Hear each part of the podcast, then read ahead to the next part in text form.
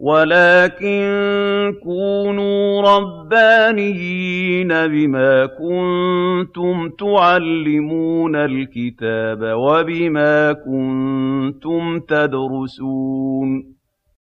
أعوذ بالله من الشيطان الرجيم. بسم الله الرحمن الرحيم. الحمد لله رب العالمين. عطر الكون بشذا عرف أريج المخلصين مسكا وعنبرا وعبيرا وجعل ذكر المخلصين على ألسنة الناس وردا وآسا وبنفسجا وياسمينا وكافورا. ومن سبحانه علينا بأعظم نبي وأكرم رسول وأرسله مبشرا ونذيرا وداعيا إلى الله بإذنه وسراجا منيرا. يا نبيا سمت بك العلياء وأضاءت بنورك الظلماء كيف ترقى رقيك الأنبياء؟ يا سماء ما طاولتها سماء. سبحانه جعل في السماء بروجا وجعل في سماء قلوب أوليائه بروجا فبروج السماء معدودة وبروج القلب مشهودة شمس السماء تشرق وتغيب وشمس القلوب ليست تغيب إن شمس النهار تغرب بالليل وشمس القلوب ليست تغيب. وشاء الله لنا أن نقرأ تفسير هذه السورة العظيمة. إنها سورة ياسين. لها منزلة عظيمة كسائر القرآن. وأنها تضيء القلوب وتنور الأرواح وفيها من الجمال ما فيها وفيها من الروعة ما فيها. وقد بينا أن الله جل جلاله أقسم بالقرآن الحكيم على أن النبي صلى الله عليه وسلم هو خاتم النبيين والمرسلين ورد بذلك على المشركين. فقال سبحانه ياسين والقرآن الحكيم إنك لمن المرسلين. وبينا المراد بقول وبينا المراد بقوله تعالى ياسين فيقال هو اسم من أسماء النبي صلوات الله وسلامه عليه. وأقسم الله جل جلاله بالقرآن على أن النبي صلى الله عليه وسلم أنه صلى الله عليه وسلم من المرسلين لما قال المشركون للنبي لست مرسلا. وبينا إعراب قوله تعالى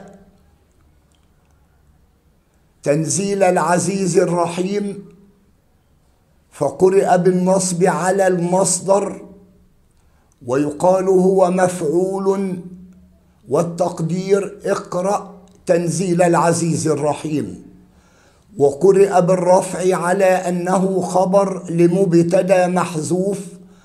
والتقدير هذا تنزيل العزيز الرحيم.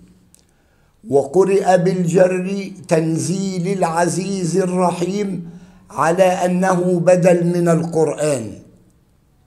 وبينا أن قوله تعالى على صراط مستقيم في ذلك استعارة تصريحية حيث حذف المشبه وصرح بالمشبه به.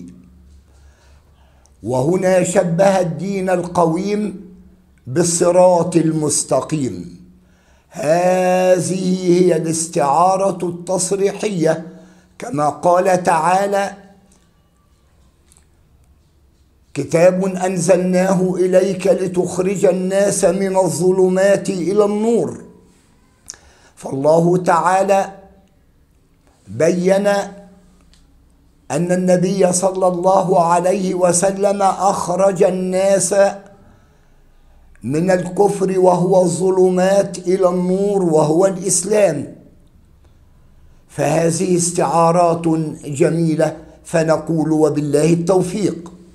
بسم الله الرحمن الرحيم. قال الشيخ رحمه الله ونفعنا بعلومه وعلومكم في الدارين. آمين. قوله تعالى لتنذر قوما ما أنذر آباؤهم فهم غافلون. لقد حق القول على أكثرهم فهم لا يؤمنون. إنا جعلنا في أعناقهم أغلالا فهي إلى الأذقان فهم مقمحون. قوله تعالى لتنذر قوما ما أنذر آباؤهم ما لا موضع لها من الإعراب عند أكثر أهل التفسير. نعم. منهم قتادة ماشي. لأنها نفي. آه. والمعنى لتنذر قوما ما أتى آباءهم قبلك نذير الله. نعم. وقيل هي بمعنى الذي. أيوة. فالمعنى لتنذرهم مثل ما أنذر آباؤهم. قاله ابن عباس وعكرمة وقتادة أيضا. نعم. وقيل إن ما والفعل مصدر. نعم. أي لتنذر قوما إنذار آباءهم. آه. انذار آبائهم. جميل. لتنذر قوما آه. انذار آبائهم. نعم. ثم يجوز أن تكون العرب قد بلغتهم بالتواتر أخبار الأنبياء. نعم. فالمعنى لم ينذروا برسول من أنفسهم. نعم. ويجوز أن يكون بلغهم الخبر ولكن غفلوا وأعرضوا ونسوا. نعم. ويجوز أن يكون هذا خطابا لقوم لم يبلغهم خبر نبي. نعم. وقد قال الله تعالى وما آتيناهم من كتب يدرسونها. نعم. وما أرسلنا إليهم قبلك من نذير. نعم. وقال لتنذر قوما ما أتاهم من نذير من قبلك لعلهم يهتدون أي لم يأتهم نبي. نعم. وعلى قول من قال بلغهم خبر الأنبياء فالمعنى فهم معرضون الآن متغافلون عن ذلك. نعم. ويقال للمعرض عن الشيء إنه غافل عنه. وقيل فهم غافلون عن عقاب الله. الله. يبين الإمام رحمه الله تعالى في قوله تعالى لتنذر قوما ما أنذر آباؤهم فهم غافلون. بين العلماء أحوال ما هنا فيقال إن ما نافية والمعنى لتنذر قوما ما أنذر آباؤهم قبل ذلك. وهذا دليل على أن أهل الفترة ناجون. والله تعالى يقول وما كنا معذبين حتى نبعث رسولا. ويقال إن ما هنا بمعنى الذي. ما بمعنى الذي؟ لتنذر قوما الذي أنذر آباؤهم. ويقال ما مصدرية والمعنى لتنذر قوما إنذارا مثل إنذار آبائهم. وعلى كل حال الآية اشتملت على لون جميل هو الطباق وهذا الطباق يسمى بطباق السلب حيث أتى بفعلين مثبت ومنفي وهذا اللون يكسب الكلام جمالا وكما قال القائل في طباق السلب خلقوا وما خلقوا لمكرمة فكأنهم خلقوا وما خلقوا. رزقوا وما رزقوا سماح يد فكأنهم رزقوا وما رزقوا. إذا الآية اشتملت على لون بديع من ألوان البلاغة. قوله تعالى لقد حق القول على أكثرهم أي وجب العذاب على أكثرهم فهم لا يؤمنون بإنذارك. نعم. وهذا في من سبق في علم الله أنه يموت على كفره. الله ثم بين سبب تركهم الإيمان فقال نعم. إنا جعلنا في أعناقهم أغلالا. نعم. قيل نزلت في أبي جهل بن هشام وصاحبيه المخزوميين. نعم. وذلك أن أبا جهل حلف لئن رأى محمدا يصلي ليرضخن رأسه بحجر. نعم. فلما رآه ذهب. فرفع حجرا ليرميه. فلما أومأ إليه رجعت يده إلى عنقه نعم. والتصق الحجر بيده. وقفة يقول الله تعالى لتنذر قوما ما أنذر آباؤهم فهم غافلون. لقد حق القول على أكثرهم. يعني العذاب. بين الله تعالى أنه علم في الأزل أن هؤلاء لا يؤمنون. ومن هنا حق عليهم العذاب.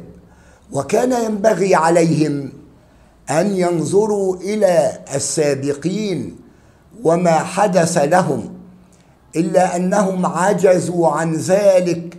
وكما قال القائل وعاجز الرأي مضياع لفرصته حتى إذا فات أمر عاتب القدر.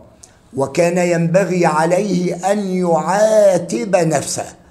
اذا حق عليهم العذاب وأن الله بين أنهم لم يؤمنوا ابدا لأنهم كذبوا النبي صلى الله عليه وسلم وعاندوا ومن هنا كانت كانت نتيجة العناد تعود عليهم. ثم يقول ربنا سبحانه إنا جعلنا في أعناقهم أغلالا. يقال أن هذه الآية نزلت في أبي جهل أخزاه الله تعالى وأبو جهل كان عنيدا هو وأبو لهب ومن كان على نهجهم ويقال أنه كان يؤذي النبي صلى الله عليه وسلم ومن هنا أعد الله له العذاب الأليم. الآية مرة أخرى لقد حق القول على أكثرهم فهم لا يؤمنون. نعم إنا جعلنا. قال إنا جعلنا في أعناقهم أغلالا قيل نزلت في أبي جهل بن هشام وصاحبيه المخزوميين وذلك أن أبا جهل حلف لئن رأى محمدا يصلي ليرضخن رأسه بحجر. نعم. فلما رآه ذهب فرفع حجرا ليرميه فلما أومأ إليه رجعت يده إلى عنقه والتصق الحجر بيده الله. قال نعم. ابن عباس وعكرمة وغيرهما وهذا قول وجيه وكأن أبا جهل رفع الحجر ليضرب النبي إذا رآه يصلي إلا أن الله تعالى رد كيده في نحره فرفع الحجر فالتصق الحجر بعنقه وهذا الكلام حدث كثيرا. لذلك كانت آه، أم جميل وهي امرأة امرأة أبي لهب أرادت مرة أن تضرب النبي صلى الله عليه وسلم ورفعت الحجر فأعمى الله بصرها. وكما يقول الإمام البوصيري وأعدت حمالة الحطب الفهرة وجاءت كأنها الورقاء يوم جاءت غضبا تقول أفي مثلي من أحمد يقال الهجاء؟ وتولت وما رأته ومن أين ترى الشمس مقلة عمياء؟ وكأن الله تعالى يدافع عن النبي صلى الله عليه وسلم وكما قال جل ذكره والله يعصمك من الناس. قال فهو على هذا تمثيل أي هو بمعنى أي هو بمنزلة من علت يده إلى عنقه. نعم. فلما عاد إلى أصحابه أخبرهم بما رأى فقال الرجل الثاني وهو المغيرة وهو الوليد بن المغيرة نعم. أنا أرضخ رأسه. نعم. فأتاه وهو يصلي على حالته ليرميه بالحجر فأعمى الله بصره. فجعل يسمع صوته ولا يراه. الله. فرجع إلى أصحابه فلم يرهم حتى نادوه فقال والله ما رأيته ولقد سمعت صوته. فقال الثالث والله لأشدخن أنا رأسه. نعم. ثم أخذ الحجر وانطلق فرجع القهقرى ينكس على أو ين- ينكس؟ آه لينكث نعم. لينكث ينكس على عقبيه. ينكث على عقبيه. نعم. هي بضم الكاف؟ آه بكسر آه؟ ينكو نعم. نعم. ثم أخذ الحجر وانطلق فرجع القهقرى ينكس على عقبيه. نعم. حتى خر على قفاه مغشيا عليه. نعم. فقيل له ما شأنك؟ نعم. قال شأني عظيم. رأيت الرجل فلما دنوت منه وإذا فحل يخطر بذنبه. الله. ما رأيت فحلا قط أعظم منه حال بيني وبينه فواللات والعزى لو دنوت منه لأكلني. فأنزل الله تعالى إنا جعلنا في أعناقهم أغلالا فهي إلى الأذقان فهم مخلوق. هذا هو سبب النزول. وكأن أبا جهل أراد أن يضرب النبي بالحجر فأخزاه الله تعالى. وأن الوليد أراد أن يضرب رأس النبي والنبي يصلي فأعمى الله بصره. وأن الثالث أراد إيذاء النبي فالله تعالى تصدى له وأخزاه وهذا دليل على أن الله تعالى يدافع عن النبي صلى الله عليه وسلم. وقرأ ابن عباس إنا جعلنا في أيمانهم. نعم. وقال الزجاج وقرئ إنا جعلنا في أيديهم. نعم. قال النحاس وهذه القراءة تفسير ولا يقرأ بما خالف أحب أن أقول آه، قراءة ابن عباس من باب التفسير. آه، لم يقرأ بذلك. وجعلنا في أيمانهم أو في أيديهم آه، هذا تفسير للآية وليست بقراءة. قال النحاس وهذه القراءة تفسير ولا يقرأ بما خالف المصحف. نعم. وفي الكلام حذف على قراءة الجماعة. التقدير إنا جعلنا في أعناقهم وفي أيديهم أغلالا فهي إلى الأذقان. الله. فهي كناية عن الأيدي لا عن الأعناق. وهذا كلام جميل. يعني كأن المعنى إنا جعلنا في أعناقهم وفي أيديهم أغلالا فهي إلى الأعناق. وهذا كناية هذه كناية عن آه، آه، شدة الخزي لهؤلاء الذين كذبوا النبي صلوات الله وسلامه عليه. قال والعرب تحذف مثل هذا ونظيره سرابيل تقيكم الحر وتقديره وسرابيل تقيكم البرد. وهذا اللون من قبيل الاكتفاء الاكتفاء. آه العرب تكتفي بأحد الضدين أو بأحد الشيئين عن الآخر. كما قال جل ذكره سرابيل تقيكم الحر التقدير وتقيكم البرد. سرابيل تقيكم الحر والتقدير والبرد.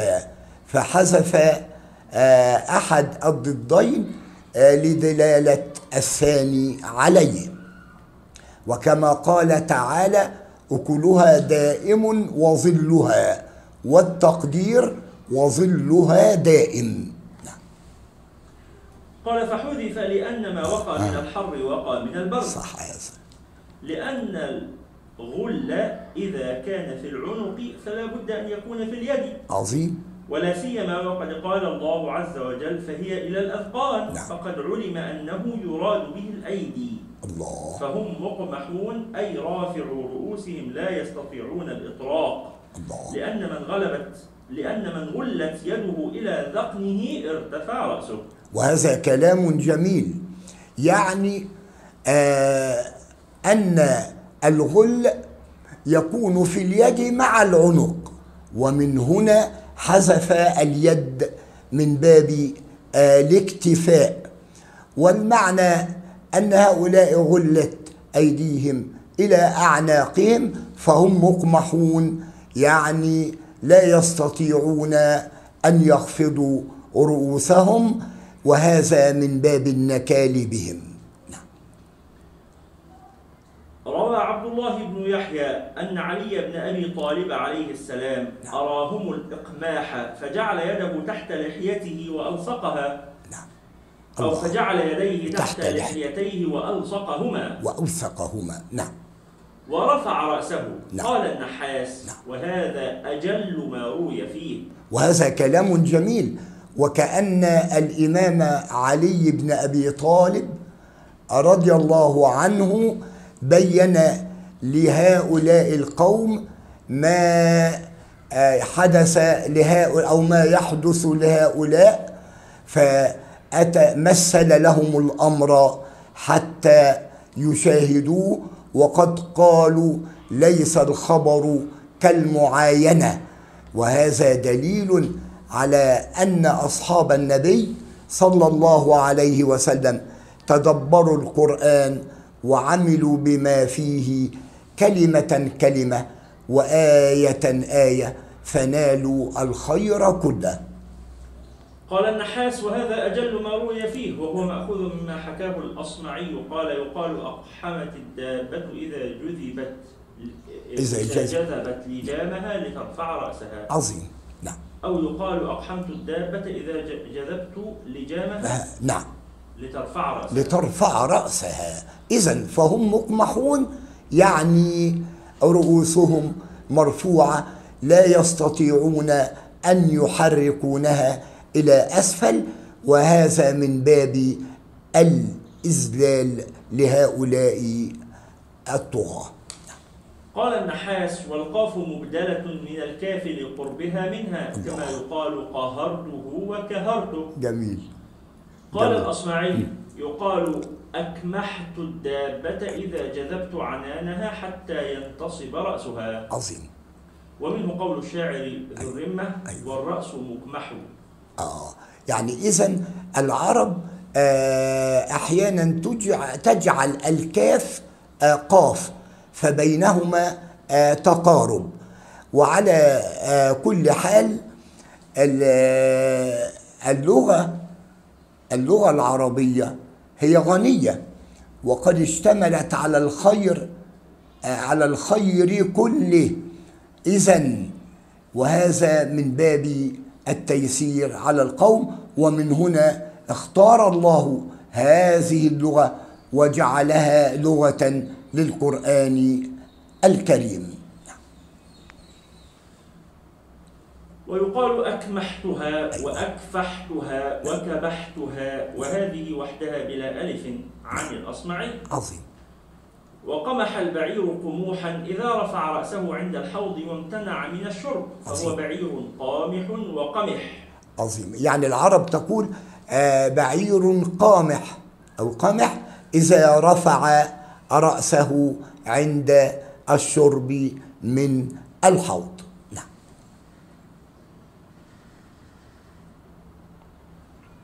ويقال شرب فتقمح وانقمح بمعنى إذا رفع رأسه وترك الشرب ريا. عظيم. وقد قامت وقد قامح وقد قامحت إبلك إذا وردت ولم تشرب. عظيم. ورفعت رأسها من داء يكون بها أو برد. عظيم. وهي إبل مقامحة وبعير مقامح وناقة مقامح أيضا. نعم. والجمع قماح قماح. على غير قياس. نعم. نعم. قال بشر يصف سفينة ونحن على جوانبها قعود نغض الطرف كالإبل القماح. وهذا بيت جميل. البيت مرة أخرى ونحن على جوانبها. جوانبها قعود نغض الطرف كالإبل القماح. نغض الطرف كالإبل القماح. وهذا بيت آه، جميل. والخلاصة أن آه، قوله تعالى هم مقمحون. يعني هم مرفوع آه، رؤوسهم آه، لا يستطيعون آه، تحريكها. وكما بينا أن هذا هو نوع من الإذلال والبيت من الأبيات الجميلة وهو من بحر جميل هو بحر الوافر. وأرجو أن ننتفع بذلك. وبحر الوافر مفاعلة مفاعلة فعول هو هكذا. إذا له عروضة مقطوفة والقطف اجتماع الحذف مع العصب. الحذف هو حذف السبب الخفيف والعصب تسكين الخامس. إذا مفاعلة مفاعلة فعول. والقائل يقول لوافر عبرتي ذهبت عقول مفاعلة مفاعلة فعول. قال والإقماح رفع الرأس وغض البصر. يقال أقمحه الغل إذا ترك رأسه مرفوعا من ضيقه. وشهر قماح أشد ما يكون من البرد. وهما الكانونان. سمي بذلك لأن البرد إذا لأن الإبل إذا وردت آذاها برد الماء فقامحت رؤوسها. الله الله. ومنه قمحت السويق. نعم. وقيل هو مثل ضربه الله تعالى لهم هو مثل ضربه الله, الله تعالى لهم. نعم. في امتناعهم من الهدى كامتناع المغلول. الله. قاله يحيى بن سلام وأبو عبيدة وكما يقال فلان حمار أي لا يبصر الهدى. وهذا كلام وجيه. هذا من قبيل المثل. ضربه الله تعالى لهؤلاء.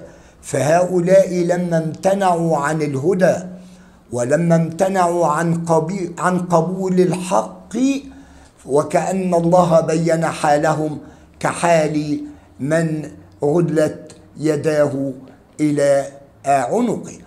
وأحب أن أقول الغل بالضم القيد.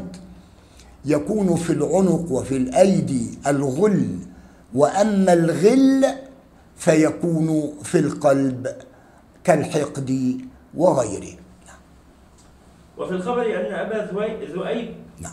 كان يهوى امرأة في الجاهلية. الله. فلما أسلم راودته فأبى وأنشأ يقول نعم. فليس كعهد الدار يا أم مالك ولكن أحاطت بالرقاب السلاسل. وهذا بيت جميل.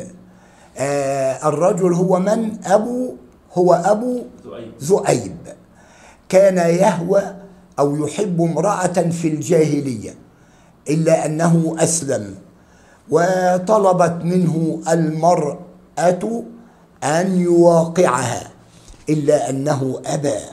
وقال فليس كعهد الدار يا أم مالك ولكن أحاطت بالرقاب السلاسل.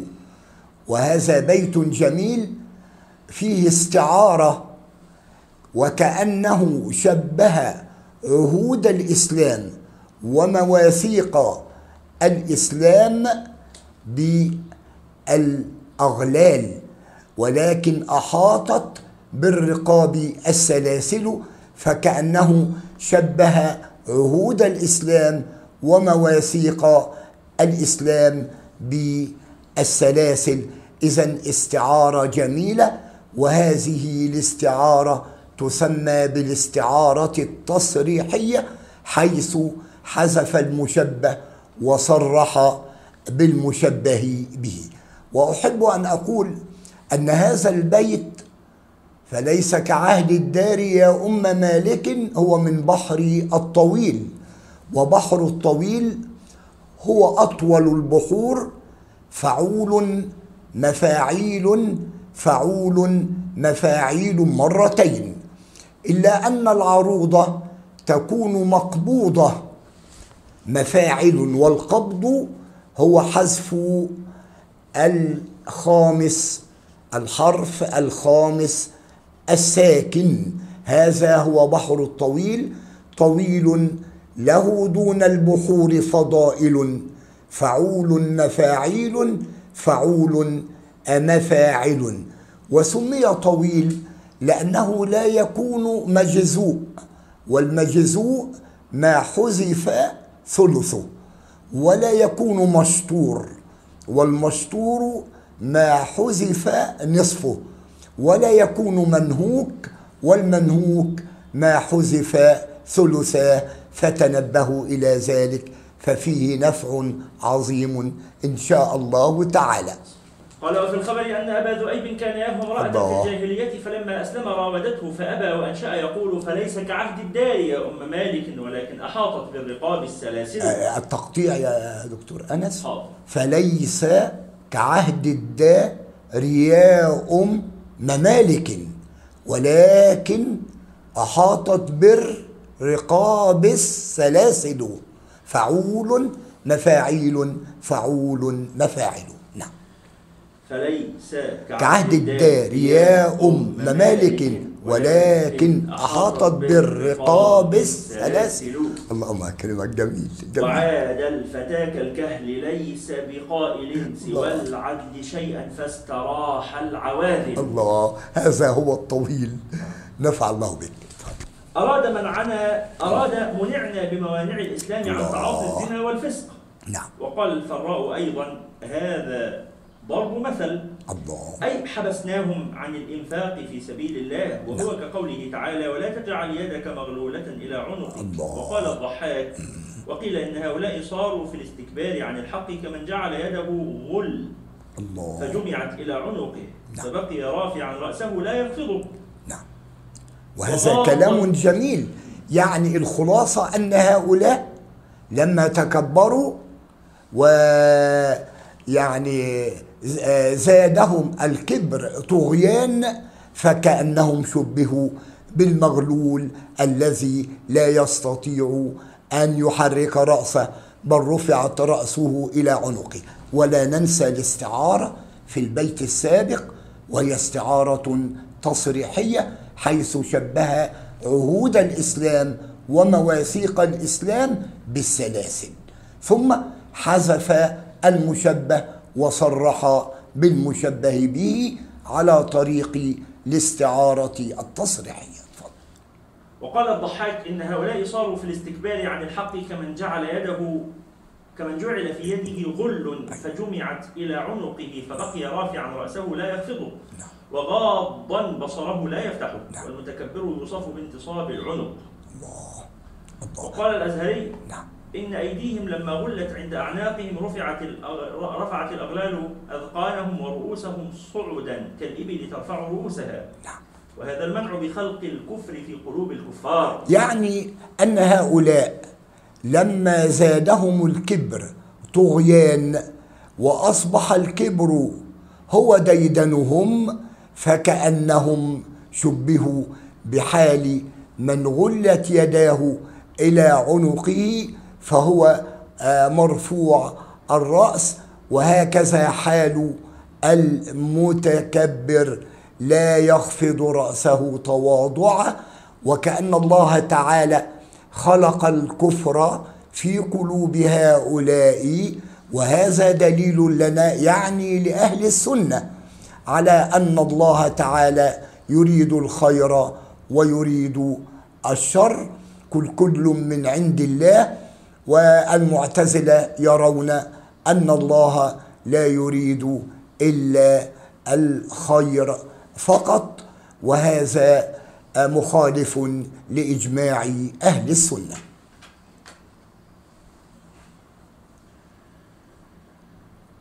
قال وهذا المنع بخلق الكفر في قلوب الكفار وعند قوم بسلبهم التوفيق عقوبة لهم على كفرهم. عظيم. وقيل الآية إشارة إلى ما يف ما يفعل بأقوام غدا في النار من وضع الأغلال في أعناقهم والسلاسل كما قال تعالى إذ الأغلال في أعناقهم. أعناقهم والسلاسل. وهذا رأي وجيه.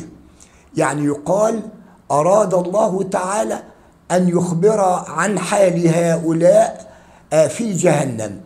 فهؤلاء يغلون كما قال تعالى إذ الأغلال في أعناقهم والسلاسل. يسحب وأخبر عنه بلفظ الماضي نعم. فهم مقمحون نعم. تقدم تفسيره نعم. قال مجاهد مقمحون مغلون عن كل خير الله هم مقمحون يعني بعدوا عن كل خير لا يرفعون رؤوسهم إلا إلى الشر والعياذ بالله تعالى